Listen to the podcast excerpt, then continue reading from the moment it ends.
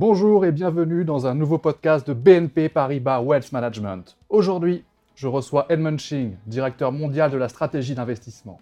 Et il nous dévoile sa stratégie pour novembre 2022. Bonjour et bienvenue Edmund. Bonjour Jérémy. Alors Edmund, est-ce le bon moment pour les investisseurs long terme d'acheter des obligations? Nous pensons qu'aujourd'hui est quand même une occasion historique pour les investisseurs patients d'investir dans les obligations, soit les obligations souveraines, soit les obligations d'entreprise. Pourquoi? Pour trois raisons.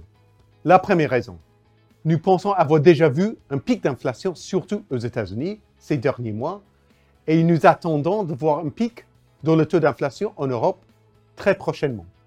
Normalement, tout le long de 2023, le taux d'inflation va redescendre et aux États-Unis et aussi en Europe, qui normalement est, quand même un vent porteur plutôt pour les obligations.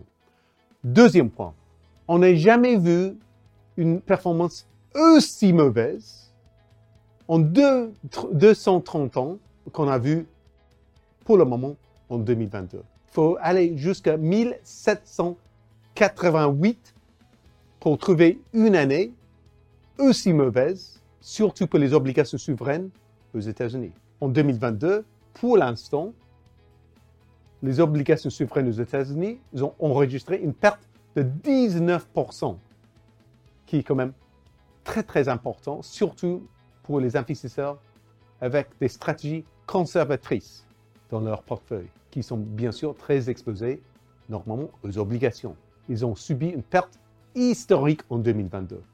Mais la bonne nouvelle, si on regarde le passé, c'est à chaque fois que les obligations souveraines aux États-Unis ont enregistré une performance annuelle de moins 5% ou pire. On a observé ça six fois en 100 ans.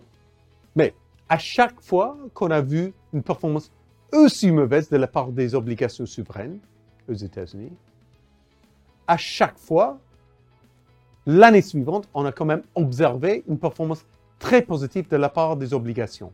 Pour donner un exemple, en 2009, les obligations souveraines aux États-Unis ont enregistré une perte de 11%. Mais en 2010, on a vu un rebond de la part des obligations souveraines de plus de 14%. Donc oui, 2022 est une année historiquement mauvaise pour les investisseurs conservateurs, mais 2023 peut être une année très positive si on regarde le passé. Et enfin, le point de départ en termes de rendement des obligations reste très intéressant aujourd'hui. En Europe, on revoit des obligations souveraines aux alentours de plus de 3% pour les obligations souveraines de 10 ans et 4% et demi pour les obligations d'entreprise notation investment grade. Aux États-Unis, encore mieux. Les obligations souveraines, 10 ans, offrent un rendement annuel de 4,2% aujourd'hui et les obligations d'entreprise, notation investment grade, 6%. Dans les deux cas, ce sont des niveaux, des rendements qu'on n'a pas vus depuis au moins 13 ans. Depuis 2008, dans le cas des États-Unis et depuis 2012 dans le cas d'Europe. Donc les rendements historiquement attractifs.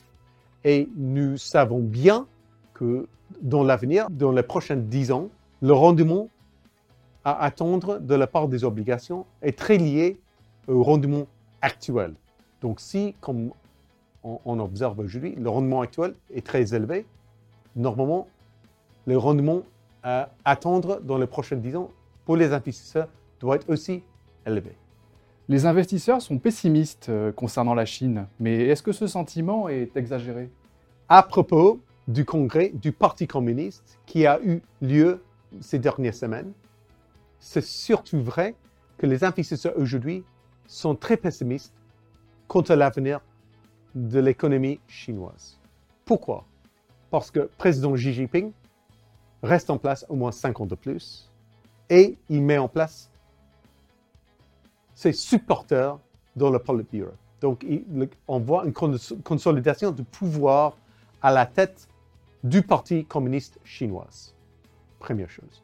Deuxième chose, la politique zéro Covid est maintenue pour l'instant, qui a un impact négatif sur la demande domestique. Troisième point, on ne voit toujours pas les mesures pour bien soutenir le marché immobilier résidentiel qui reste en difficulté en, ce moment. Mais de ce point-là, nous pensons qu'il y a forte chance de voir un rebond de la part des actions chinoises dans les prochains mois. Pourquoi? Parce que la performance est déjà très très mauvaise en 2022, vu ce niveau de pessimisme.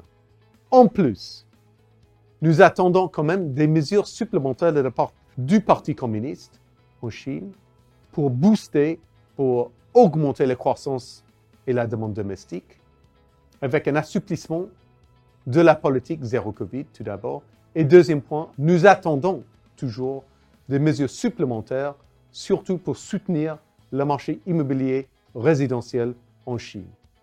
Donc, le moindre bonne nouvelle, à notre avis, va soutenir les actions chinoises et les actifs chinois. Donc, pour nous, ce n'est pas du tout le moment de vendre une exposition aux actions ou aux actifs chinois. Et en plus, on peut peut-être voir un rebond encore plus important dans les semaines ou les mois qui viennent. Donc pour l'instant, il faut attendre plus de nouvelles sur la Chine, mais les nouvelles peuvent être plutôt positives et qui peuvent soutenir les marchés chinois. En conclusion, nous restons très positifs sur les obligations. Nous voyons une occasion historique pour les investisseurs patients d'augmenter leur exposition au marché obligataire aux États-Unis et en Europe, notamment via les obligations d'entreprise ou les obligations souveraines. Et deuxième point, nous pensons que c'est trop tôt de vendre une exposition aux actifs chinois. Il faut attendre plus de nouvelles de la part du Parti communiste et peut-être potentiellement aussi un rebond plus important dans les mois qui viennent. Merci beaucoup Edmund, c'est très intéressant. Merci d'avoir euh, suivi ce podcast. N'hésitez pas à le partager et à vous abonner à notre chaîne BNP Paribas Wells, disponible sur la plateforme de streaming de votre choix comme Apple Podcasts, Podcast Addict ou Spotify. Merci et à bientôt.